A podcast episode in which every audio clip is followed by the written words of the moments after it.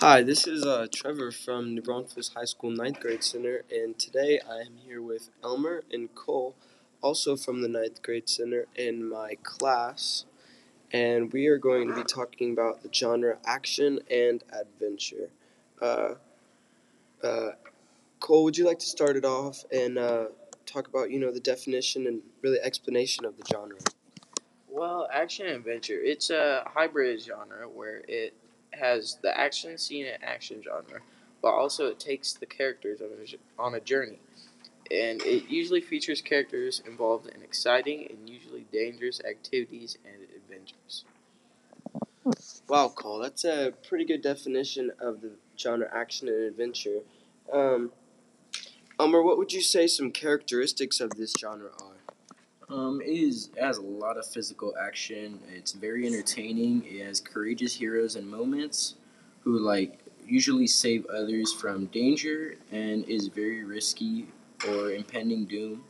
Uh, it is a very fast-paced genre, and it's it will not get you bored.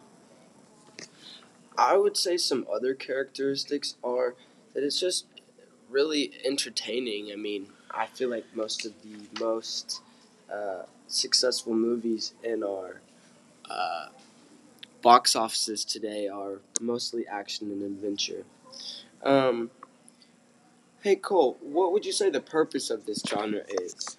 Uh, I would say, like you said, it's an it's entertains the reader. It, uh, it keeps you locked into the book, and it just lets you enjoy what you're reading.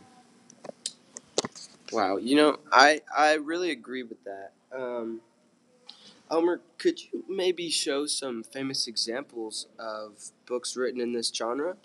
Um, some of my favorite like adventure series are I Survive series, uh, The Last Kids on Earth, Project Hail Mary, and Treasure Island. They're all very entertaining and they keep me just locked in in the book and focused.